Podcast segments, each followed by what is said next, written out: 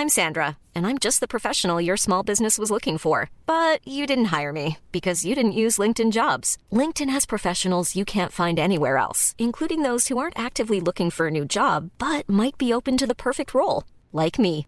In a given month, over 70% of LinkedIn users don't visit other leading job sites. So if you're not looking on LinkedIn, you'll miss out on great candidates like Sandra. Start hiring professionals like a professional. Post your free job on linkedin.com/people today. Some bad news on the injury front for the Bucs, and it doesn't involve Jameis Winston, although it might eventually. And Thursday could be the last day for Jimbo Fisher at FSU. All that and lightning back in action on this edition of the Rick and Tom podcast. Hey, everybody, Tom Jones, Rick Stroud, Tampa Bay Times. Our producer is Steve Versnick. Thanks for listening. Thanks for subscribing. And Rick, some bad news for the Bucs. Couple of major injuries that likely will have a major impact for the rest of the season. I would imagine with a couple of guys up front getting hurt. Yeah, really bad for the Bucs. Um, you know, they lose. I would say, arguably, the two best offensive linemen this year, anyway. Ali Marpet, their center, of course, and uh, and Demar Dotson, who uh, you know, I think was probably having you know one of his best years, certainly his best year under Dirk Koetter since he's been here. Uh, both those guys go down to knee injuries that we saw them have uh, happen in, in Atlanta. They both finished the game. Demar told me that he has a uh, a torn PCL. I'm not sure what the, the, extent of the knee injury is with Ali. Neither guy will need surgery, which is the good news. But um, both injuries will, uh, you know, are somewhere six to eight weeks, and so that that takes him out of out of this season. So with Jameis Winston's return, now playing behind uh, a much lesser offensive line much lesser offensive line. We'll get into to the details of that. But Jameis did throw on Wednesday, and it appears that uh, he's all good to go. He took all the reps, right, Rick? And uh, and he's the, the, the plan for now is he's all set to go for Sunday, right? Uh, he's going to be their starter against the Packers, as we mentioned, and um, you know he, uh, according to Dirk Koetter. You know, any player who you know is a skilled player that handles the football, there's going to be some timing issues. Um, of course, the biggest timing issue is, is that he came back when two of his offensive linemen are hurt. But yeah. uh, I think that you know he said he wasn't you know he wasn't great the first day, but well, we're still taking it day to day. But he, you know he he took uh, the majority of the reps out there today, threw the football fine. His arm strength was fine. Uh, you know, I don't think any any guy that plays a skilled position like that, that where timing is involved, is going to take three weeks off and be perfect on the first day. But uh, we'll, we'll see how the week goes. Well, according to doctors, he's in no more danger of, of hurting that shoulder than if uh, any other time during this season, if he had started the year or what have you. So we'll see if that's the case. But um, definitely going to be the starter at Green Bay. And you know, hey, uh, we've talked about this before. It's it's important. I think um, the Bucs think it's important for him to play and and play well. Although I'm amazed, Tom. I mean, you know, it's probably not a scientific poll or anything, but I am amazed at the number of people who, in particular after today, when they heard the news of Marpet and Dotson not being on the offensive line, saying, shut him down. I would say, uh, I would say I wouldn't shut him down yet, but I would see what that offensive line looks like, Rick. I would go that far. I would say that if this offensive line starts looking like a like a piece of Swiss cheese, and he's constantly running for his life back there, isn't there some at least don't you give at least a thought of shutting him down if that offensive line is just going to be horrible the rest of the season? Well, I, I take issue with the fact it's going to be horrible. I mean, all I know, and, and look, this guy's not a good player, but he, he's been active all season except for last week. You know, Joe Hawley played and started pretty much two years. The first two years, Jameis Winston was a quarterback. Right. I don't remember Jameis missing a game. Um, so he's going to take over for Ali Marpet. He's got fresh legs for what it's worth. He's only played, only been active in one game. That was last week in Atlanta. And then, you know, at right tackle, look, you know, uh, I look at it this way. You know, DeMar Dotson was very, very good, and he's a nine year veteran, so you can't replace a guy with that. You can't replace his experience. But having said that, I mean, each team has, you know, a couple tackles, uh, a couple people at each position. So you're one of 64 best players in the world right now. Uh, whether it's Caleb, Bet- Caleb or if they move Kevin Pamphile, whatever they decide to do. And you can also, you know, you can help the guy out. You can put a tight end over there. You can, you know, you can uh, use running backs to chip on some pass rushers, whatever you have to do. I mean, that's that's part of the puzzle now that they have to solve. But I think this, you know, this idea that oh well, they lost, you know, this player on the offensive line um, nothing to play for. Let's shut down the quarterback is absurd. I think if I had a quarterback who was a well established quarterback, let's say Ben Roethlisberger, and he was coming back from an injury, and your team was four and seven and not going to make the playoffs, or if you had a guy like, uh, I'm trying to think, a more established veteran, Ben Roethlisberger would be a guy. Uh, Aaron Rodgers, for example, would be a guy. Um, Alex Smith, people like that, where you knew, okay, you know what you have, and he's not to, it's not to hurt him or not to stunt his growth in any way to sit it down for the last five or six weeks of the season. I would agree. I would agree. You should probably shut him down at that point. I think Jameis still has some work to do. I still think he's still trying to develop into a, a, a quality NFL quarterback, an elite NFL quarterback, if you think that's where he's headed. And he needs all the reps he can get. I agree with that. But I'm also telling you, Rick, I would watch this thing closely. And if this offensive line is not good the rest of the season and you're not playing for anything, I'm not sure I keep throwing him out there, especially if the if the shoulder isn't absolutely 100%. Well, again, um, and we had this conversation with Dirk Koetter today. If you're healthy, you play. It's all around the league.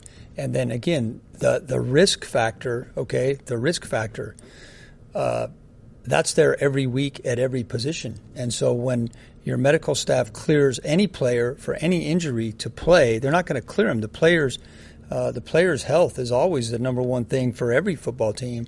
But if a player is at no more risk than whatever normal risk is, and in the NFL that's substantial, then they're going to play. That's what they're paid to do. You know, you can only go by what what you're being told, uh, and and you know these guys are not doctors, but you know if you're a football player and, no one is 100% first and foremost after the after you play your first preseason game really. So you know again i i don't think that structurally they're they're they're fearful of him hurting himself beyond what he would hurt himself at any point in any season. Um, so you know it, it's an inherently dangerous sport. So if you're saying well you know even a healthy quarterback i don't want him out there um, because the games mean nothing and I don't trust the offensive line. That's I, I suppose that's one thing. But in this instance, I mean, I'm trying to think of, you know, short of teams that have clinched early and decide to rest players and don't want to expose them, and there's debate about whether that's a good idea. Because right. I've seen it backfire. Sure. I, I think you can earn your way to taking it to taking a game off. Or, you know, you've seen it in the case of the New York Giants with, you know, I don't know why they want to look at Geno Smith, but they've decided they're moving on, obviously, from Eli Manning. So, you know, with nothing to play for, they, they feel the need to look at some young players. Jameis Winston's going to be their quarterback. I mean, we're not even debating that. I can't remember a situation where you know you just say, "Eh, that's enough. We don't want to. We don't want him to play." I mean, you're again, you're paid to play, and networks pay big rights fees and fans pay big ticket prices and I don't care about any of that. I don't care what sh- the networks well, are paying. you should. Well, Why you should. should I? That's not. But that's my franchise quarterback. I It's care. I care about what I care about what NBC's ratings are. It's a business. CBS. You should. You had me until then. Now you're me. negotiating. You're negotiating with those team those those networks all the time What do I? I mean, then why? Why? What do I care what ABC's paying for games? If I, because if they're the ones that's paying you because they're paying my your franchise salaries. quarterback. So I'm going to throw That's your out there? business model. So I'm going to throw him out there so Jon Gruden gets a raise. That's well, crazy. show tell me an example of somebody that got that got benched because they were afraid they were out of the playoffs and they were afraid their offensive I'll line give you an example. Fourth preseason game. Nobody plays the fourth preseason game. They Why? don't count. It, does. This these don't games don't count. count. They for all the Bucs. count. They all don't count. You're telling me It's these games matter for the season. Bucs? Yes. The la- no, they Tell don't Dirk count. tell Dirk Koetter it doesn't matter. Or that it doesn't so now count. now it's about Dirk Koetter's job. Now we're trying. to No, it's Dirk about Koetter's job. everybody's job, and it's about performance. It's about being a professional. You're supposed to go out there with your guys and play. Where do you want? Okay, so we're not going to play Lavonte David either. No, we're not going to no, play Gerald McCoy. about- We're no. not going to play Kwon Alexander. We're not going to play those guys. DeSean Jackson. You're telling what- me those guys are as valuable. You're telling me those guys are as valuable as Jameis Winston. on the They mean on as, the defense? They mean as much. They mean as much to this organization as Jameis Winston does. No, they don't. But it's not that. It's not that different. I mean, it's the same mentality to me. my, my thing is he's the most important franchise. He's the most important player you have. Jameis Winston's the most important player you have. And if I'm out there the last few games of the year and they mean nothing and this offensive line stinks, I'm not risking him getting hurt. But it's not because gonna- I'm trying a- to save because I'm trying to not gonna entertain stink people. though. I mean, I I don't know why. You know, why does everybody think it's going to be awful because you lost two players? Because I mean, that's two fifths of your starting line. Listen to me. there there's been teams that have lost all their offensive linemen in this league, and their quarterbacks are still starting and still playing, and some of them are winning. Oh, It- that's, I mean, that's- fine. If you're winning and you're in, the, and these games matter, fine. Don't tell me these games matter. They don't. They the Bucs. This don't. These don't matter. To Dirk, They they, do. Sure, but if you're if you're if they go in here, Rick, if they lose the next three games and they go into the last th- two games of the year, and the offensive line's beat up, and they get beat up even more, there's a chance somebody else could get hurt. You're telling me you keep throwing Jameis Winston out there if he's getting sacked five, six times a game. That's if you want to play, if you want to play Ryan Griffin in Week 17 against uh, whoever they played, New Orleans, I think, um, and and everything's wrapped up for everybody, and New Orleans is probably sitting there, guy at that point. I'm fine with it just to see what Ryan Griffin can do. I, th- no, I love but that but idea. the but the way people are talking, it's as if are they out of their freaking minds playing Jameis Winston in Green Bay, Wisconsin? This season is over at four and seven. By the way, mathematically, and I don't think it's very realistic, but you could get to nine and seven, and you don't know what's going to happen then. I'm not ready. To, no, I, I don't think it's crazy that you put them out there on Sunday against Green Bay. I, I don't. I don't think it's that crazy. Let's see what this line looks like. Could turn out to be fine, like you mentioned. They've had. It's not like Joe Hawley's never played before, but I do think there comes a point this season where if they are out of it and and the offensive line doesn't look good, then I would seriously consider. Now, if they're playing fine, and even if they're not winning games, I would still think about putting putting Jameis out there. But I wouldn't mind seeing Ryan Griffin at some point, be, just to see what we have. Guy's never taken a regular season snap, has he? No, they'd like to get him a snap, but they said they're not going to force it. In other words, I, I, I mean, like I said, I suppose if you got to the last week of the season and you, you know, neither team really cared who they played or who they were playing, and and you didn't care, um, no one's going to go to the game. Obviously, I think it's, I think it's at home. Um, Yeah, then you yeah, could you could you could trot I him out there just just to get him reps. yeah. But again, I I I'm pretty sure about this. I, I think that if Jameis you know stays healthy, um, I don't expect him to be you know a, just a complete. You know, I, I don't think it's going to look like some people fear it's going to look like where you know every play he's under siege. It's just I mean, a mad rush. Yeah, I mean, I mean, here's the thing. I mean, it's it's it's you, you lost two really good players, and they're your starters. But again, you're not. You know, everybody on that football team is a professional, and it and it, it was picked. There's only 53 of them on each team. There's only 1,700 in the world. So I mean, if you're not good enough to hold up and play, um, you might not be all pro, or you might not be as good as you know, seen as much as Demar Dotson or, or what have you. Look, I I watched Gosder Cherilus, okay, who retired after last year, come in against Dallas, and that was a situation where I feared for Jameis's well being. And I love Gosder, but nobody expected. Well, you know, you got a professional that's played a lot of football; he should be fine. I mean, it isn't always, you know, just because you haven't heard of Caleb Benenoch or we haven't seen him play.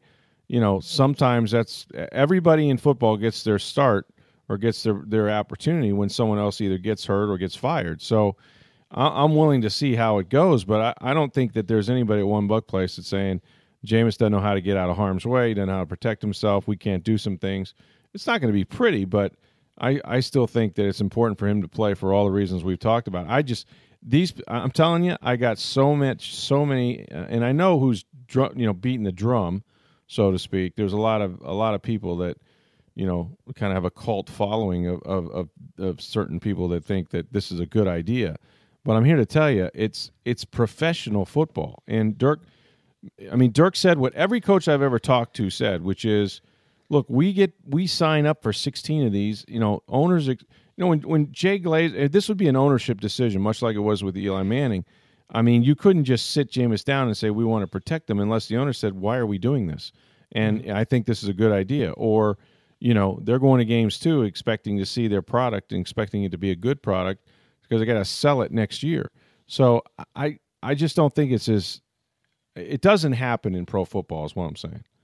Uh, no, and I get all that, and and like I said, I, I for this Sunday, if he's ready to play, you put him out there. Absolutely. He's- yeah, he's going I out there. do. I do think though there comes a point where you do have to at least consider it if you're so far out of it and They and lose four, I'll- I might- it I might becomes agree a dangerous situation where it looks like boy this offensive line is so bad. I don't know that they'll get there. I don't know that we'll get to a point where it's so bad that you actually fear for Jameis Winston. But if it does, then I wouldn't hesitate to pull him out of there. But until then, until until we see otherwise, yeah, you have to put them out there because a you're right. Rick, they win the rest of their games. They go nine and seven. Do I think they're going to win the rest? No. No. But you can't give up like like like you have no chance of winning those games. Well, and I and, and, I mean, and B, as you mentioned too, or two is Dirk Koetter's Dirk Koetter's trying to win football games to save his ass at this point. And they all are. I mean, look, uh, these guys. You know, the thing that people forget, I guess, is that it's you know it's a as much as it's a business, and you have to protect your business and your your quarterback or whatever. You know, players players want to play, and I mean, they've been playing this game since they were you know eight and ten years old, and they've gotten hurt before, and then they come back the next year and they play. And they don't look at it, you know. If you were worried about getting hurt, you'd never, you'd never put on a helmet. Right. Um, so, I mean, there is an inherent danger that they all sort it's of live football. with. It's football, yes. I It's football, and it's Yeah. a game. It's not like they enjoy doing this. You know, it's not. Um, I, I don't. I, I can't really equate it to anything else because there's nothing really quite like it. But they're they are performers, and, and when when it gets to be Sunday at one o'clock or whenever they're playing, you know, they want to go on stage and perform. It's it's not that different in some ways, or totally different than than an entertainer or a Broadway play. You know, just because maybe you have an understudy for the lead, that doesn't mean the other actor is going to take the night off. Well, and you also have to, to, you sort of have to have the mentality. I'm sure they had this mentality. If you really thought about it, Rick, if you got up every morning and really thought about, I'm about to get into a, a 2000 or what, I'm Sandra, and I'm just the professional your small business was looking for. But you didn't hire me because you didn't use LinkedIn jobs. LinkedIn has professionals you can't find anywhere else, including those who aren't actively looking for a new job but might be open to the perfect role, like me. In a given month, over 70% of LinkedIn users don't visit other leading job sites. So if you're not looking on LinkedIn, you'll miss out on great candidates like Sandra. Start hiring professionals like a professional. Post your free job on linkedin.com/people today. whatever, a thousand pound car and drive 60 miles an hour, 70 miles an hour down a road with four lanes and everybody else is doing the same, you would never get in a car. You would say that's that's the craziest idea I've ever heard. I would never drive a car anywhere That's because it's crazy. You might get hurt. Uh, football players don't think that way. You don't think that No. way when you get in your car and drive to work in the morning. That's and, right. And uh, and football players don't think that that they're going to get hurt. Um, anyway, uh, something to think about here in the next couple of days. But certainly, I'm all on board with with Jameis playing this Sunday. Rick, Thursday could be the last day. Jimbo Fisher is the head coach of the Florida State Seminoles. This thing has gone south in a hurry. Wednesday night, I don't know if you saw this. He had his radio call-in show I did. and they have they also have besides taking calls and Jan, Mean Gene Deckerhoff has hosted the thing. Poor Mean. That's so Gene. uncomfortable. And uh and, and they also have a studio audience and they have a microphone and guys can go up on a microphone and somebody asked Jimbo Fisher Where's the loyalty to the barbecue? It's here tonight. It's here tonight on Wednesday, Michael. Let me ask you, Rick, and I because I go back and forth on this. Jimbo Fisher, he's he's being offered a lot of money. It would appear to go to Texas A&M. Do you blame a guy for leaving because he's about to get really paid by a school that and and not get paid by his current employer? So if you say where's the loyalty, well, where's where's FSU's loyalty? I guess I at the end of the day, I don't think I have a problem with Jimbo leaving. Look, I, I would be loyal to my family, to my bank account, and uh, maybe my church, but I, I will say that I think Florida State's tired of it, and I, I, I just think I think that you know it's LSU one year. Um, you know, he he got into it a little bit with the fan base. We talked about this the other night. I, I really think that college football is is going to become the NFL.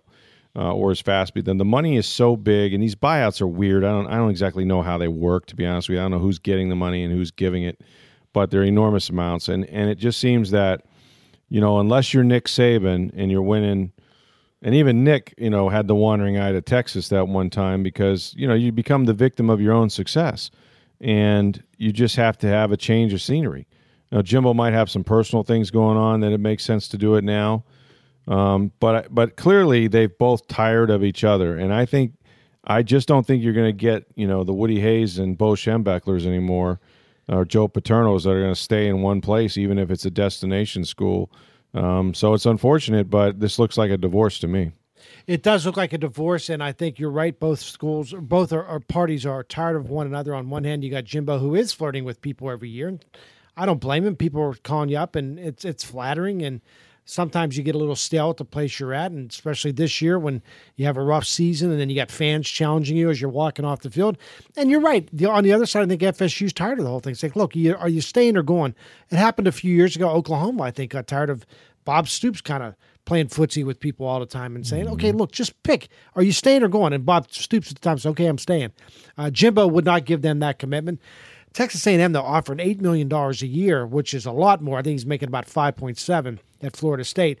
Now here's the other thing: Florida State can go back to him too, and and I understand why they feel a little jilted by it, saying we've given you everything you've ever asked for, including a bunch of raises. I mean, five point seven is a lot of money to be paying a football coach, and we've given you all the facilities. We've we've done everything that you've asked us to do, and you're still talking about going. Go ahead and go. And I I think that's where FSU's gotten to.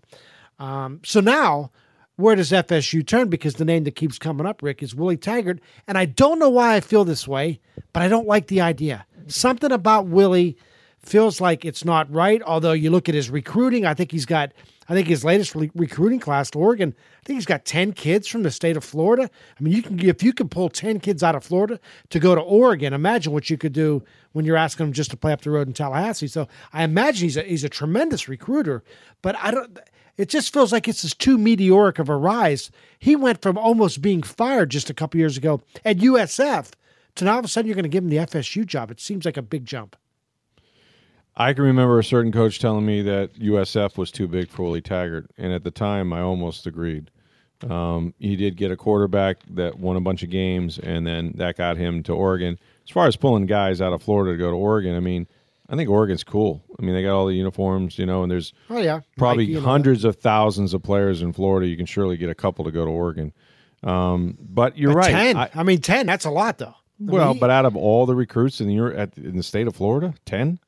I, I, I bet I mean, you are they no all five ever- star? I mean, I don't know. Well, I don't know, but I I think it's clear that he knows how to recruit Florida. That's, that's well, that's that's seems what to be he. the bottom I mean, look, line, that yeah. I mean, that's where his connections are, right? He grew up in Manatee. I mean, that's he's been recruiting Florida, whether no matter where he's been. So, if you know the high school coaches, if you know the area, it's smart to come here because this is a reservoir of talent. This Texas, Florida, California, but um, the the thing I, I agree with you about Willie Taggart. I I see you know, I see a couple good seasons, one really good season at USF that got him all the way to what I thought was a you know destination job at Oregon, and then after Mm-hmm. one year, uh, someone like Florida State's wanting you to come back home to the sunshine.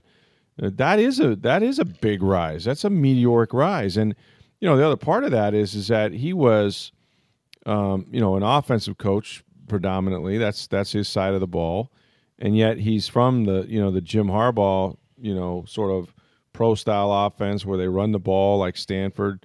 Um, and you know he had to adapt and hire people to do the spread offense and you know and, and that sort of thing. So I I don't know that that you know Willie has you know merits this kind of consideration, but I also don't know who the other candidates might be. I mean, Well, just, the other candidates that have come up, Justin Fuente's name keeps coming up, Sure. the Virginia Tech coach, and then uh, and then after that, it's like Charlie Strong is a name that people have thrown out there. Uh, the guy from Purdue uh, has been thrown around, and then and then Lane Kiffin's name seems to always come up with everybody, including, by the way, the Tennessee job, which we'll get back to in just a little bit here. But Taggart. And maybe this isn't a fair statement to make, Rick, but I wonder where Willie Taggart would be if Quinton Flowers had never been born. I have this sense that Quinton Flowers is not, is not only going to get Willie Taggart a couple of good jobs, he might get Charlie Strong another good job. And uh, and I just boy, I'm I would be a little nervous about Florida State. I I just sense that this job is too a little too big for Willie, but I, I don't know if he can recruit. I guess that's all that matters.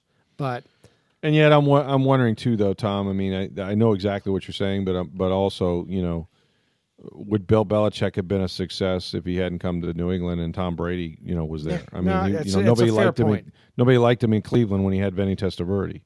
So it's a fair point. I mean, he went and he found Quinton Flowers and he played him. Uh, Yeah. you get you you, you get credit. play for the guys you got, you know. Jimbo had Jamie. If you could make the same, I'm sure you could say, well, what? Where would Urban Meyer be without Tim Tebow, and where would uh, Jimbo would without Jameis Winston. Jimbo without Jameis Winston, and, and and on and on and on. I I I get all that, but boy, it just seems like he went from in a flash from Western Kentucky to USF to almost getting fired at USF. I had a call. I have a column in, a, in my computer that's sitting in front of me of that I, I was told to get ready for Jimbo or for uh, for Willie Taggart to be fired, and we might have to run it Saturday after a game. I think they were playing Memphis or somebody, and they won that game, and then they ended up winning five out of six, and he saved his job. But he was one bad quarter away from getting fired.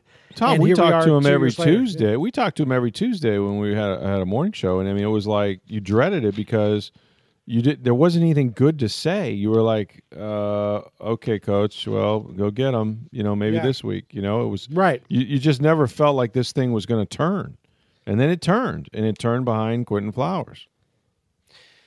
Willie Taggart could be your next uh, Florida State coach. Meantime, Tennessee can't find a coach. Rick, this is the craziest thing I've I've ever seen, and it appears like many of the coaches in the country have turned on Tennessee. They don't like the way Greg Schiano got treated. Now, maybe Greg Schiano wasn't the right fit for that job, but I don't have a problem with the fan base rising up and saying, you know what, we really don't like this guy.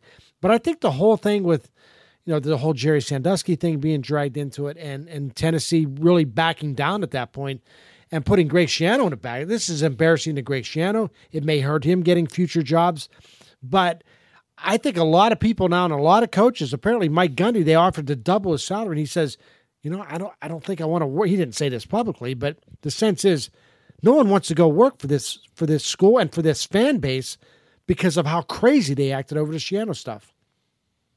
Yeah, and I get that. I, I think they'll find somebody, obviously, but um, there was another, I think, mishap where I could be wrong about this, but the A, the AD thought he, you know, was offering one salary, and um, you know, came back and found out he, he that wasn't the right money. I mean, they're doing everything they can to screw this up.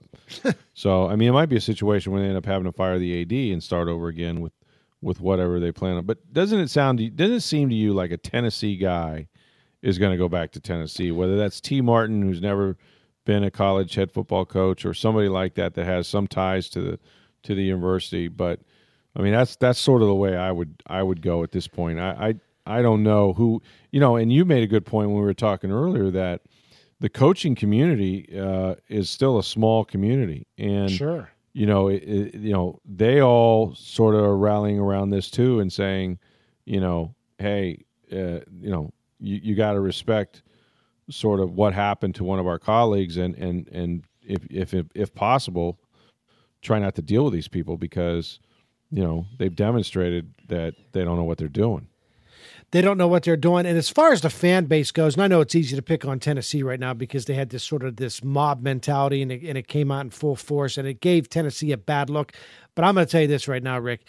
It, replace the name Tennessee with any other big time school in the country, and it wouldn't surprise me. Everybody acts this way, whether Sure it's they do. Alabama fans or Auburn fans or Ohio State fans or Penn State or Michigan. They're all crazy. All these fans are crazy. And I, Tennessee is, is obviously we've we've pulled back the curtain on what's going on there, but this happens everywhere. It happens everywhere, and it's going to happen to Florida State. I wanted, I was talking to somebody the other day about how they feel about Jimbo Fisher from now on. Oh, I hate Jimbo. If he leaves, I hate him. Never root for me. I said, God won you a national championship, brought you a Heisman Trophy winner. Uh, they don't care. You know, it's it's just they're irrational. Everybody's irrational. Lightning back in action. Lightning back in action on uh, Wednesday night, Rick. Okay, let me ask you this. Get off to this incredible start uh, for the for the 2017-18 season, and now they've hit a little bump in the road. So, is it a bump in the road or a reason for concern? Because they end up losing to Boston three to two on uh, on Wednesday night, and it was a bad performance. They're lucky to even been in this game. Uh, they should have lost this game probably about eight to two, and ended up three to two. They almost end up stealing a point. They played for about the last three minutes of the second period, and then most of the third. The first half of that game, though, they were completely dead. They've now lost four of six, I believe it is, since that incredible start. So, is it a hiccup or a reason for concern about the way they're playing? Um, I'd be concerned if I were Jon Cooper. I mean, I you know, uh, like you said, if not for if not for Vasilevskiy, I mean, they got outshot nineteen to five, I think, in the first period. So It was thirty-two to twelve at one point in the second period. yeah, I mean, they they they could have easily lost, you know, ten to something. Um, and as it was, they almost stole a point. but that's that's how great they, they can be when they want to play. I also think that, um, and they made a, they made a point of this during the telecast that you know, teams are going to come out and, and, and they understand how skilled they are and how fast they are, and, and particularly in the first period, you know, they're going to swarm, and they mm-hmm. kind of did that. And then, you know, I, I, think if you jump out to a 15 2 and 2 record as they did, um, everyone everyone knows that you could embarrass them, and they've they've got to come to play every night. And it was the second night of a back to back. Now I've given you all the reasons why they shouldn't panic. Um, and I, I don't know that panic is a word because if Vasilevskiy's still between the pipes, they're good they're fine. Um, but but it is sort of a reset. I mean, it's hard to fathom that they're as good as what they started. I mean, no team Correct. can maintain that pace, and especially the scoring they got from that front line. I mean, that was not going to continue. It was not going to continue, and we've seen here the the last six games that uh, that they need some help. They need some secondary scoring. And and Tyler Johnson, I thought, played one of his better games. He can't mm-hmm. buy a goal at this point. I think he's gone now mm. 14 or 15 games without a goal. That's where you're when you're struggling like this. This is where you need your other guys like Tyler Johnson, like. Cedric Paquette, who, by the way, should have been kicked out of that game Wednesday. Oh that was a dirty hit. Um, Ryan Callahan, people like that, Ondrej Palat, guys that not may not necessarily be your top scores, but those are guys that, that should show up every night because those are your grinders, your hustle guys. Uh, energy, their energy should never be dead. You know, I, I right. get it sometimes with the Stamkoses and the and the Kucherovs that and the Namestnikovs. Sometimes those guys are going to have nights where they're either they're just worn out or they've played so much that you end up um, you end up you're going to have some dog games out of them occasionally, but you can't have those games from from the Chris Kunitzes and the Ryan Callahans and people like that. Um, and the defense, you know, it was funny that game Wednesday night, Rick. There was a moment early in that game where I thought, boy, if I if I'm Jon Cooper, I I take Vasilevskiy out at the end of the first period. It would, mm-hmm. would have been my attitude. Okay, you guys are going to play We're like dog. Help this guy. Okay, yeah, you're going to yeah. play like dog crap in front of him. You're not going to help. And also, as you mentioned, Rick, they got to start at least monitoring how much they're playing Andrei Vasilevskiy. Oh, sure. And look for opportunities to get him out of games. I would have taken him out at the end of the first period. I'll tell you why Jon Cooper doesn't, because you end up almost winning a almost game or still at a point. Yeah. yeah. But it's I think it's I'm with you. I don't I think it's a little more than a hiccup right now, although six games, a six game stretch where you lose four of them and you could have probably won a couple of them is no reason to panic, but it is reason for concern. And I think it, will give uh, Jon Cooper some some interesting video lessons here over the next few days. Well, thanks for listening, everyone. Subscribe on iTunes or wherever you get your podcast. You can also find us on Twitter at Rick Tom Podcast, NFL Stroud, at Tom W. Jones. Once again, our thanks to our producer, Steve Versnick. The next time we talk to you, we'll get you ready for a big weekend of football. Not only do the Bucs go up to uh, Green Bay to take on the Packers, and Jameis Winston returns, but we have a slate of college football championship games, and by the end of the weekend, we'll figure out who is in that uh, in that college football playoff. So all that coming up on our Football Friday edition of the Rick and Tom podcast. We'll talk to you then. When you make decisions for your company, you look for the no-brainers. If you have a lot of mailing to do, stamps.com is the ultimate no-brainer. Use the Stamps.com mobile app to mail everything you need to keep your business running with up to 89% off USPS and UPS. Make the same no brainer decision as over 1 million other businesses with Stamps.com. Use code PROGRAM for a special offer. That's Stamps.com code PROGRAM.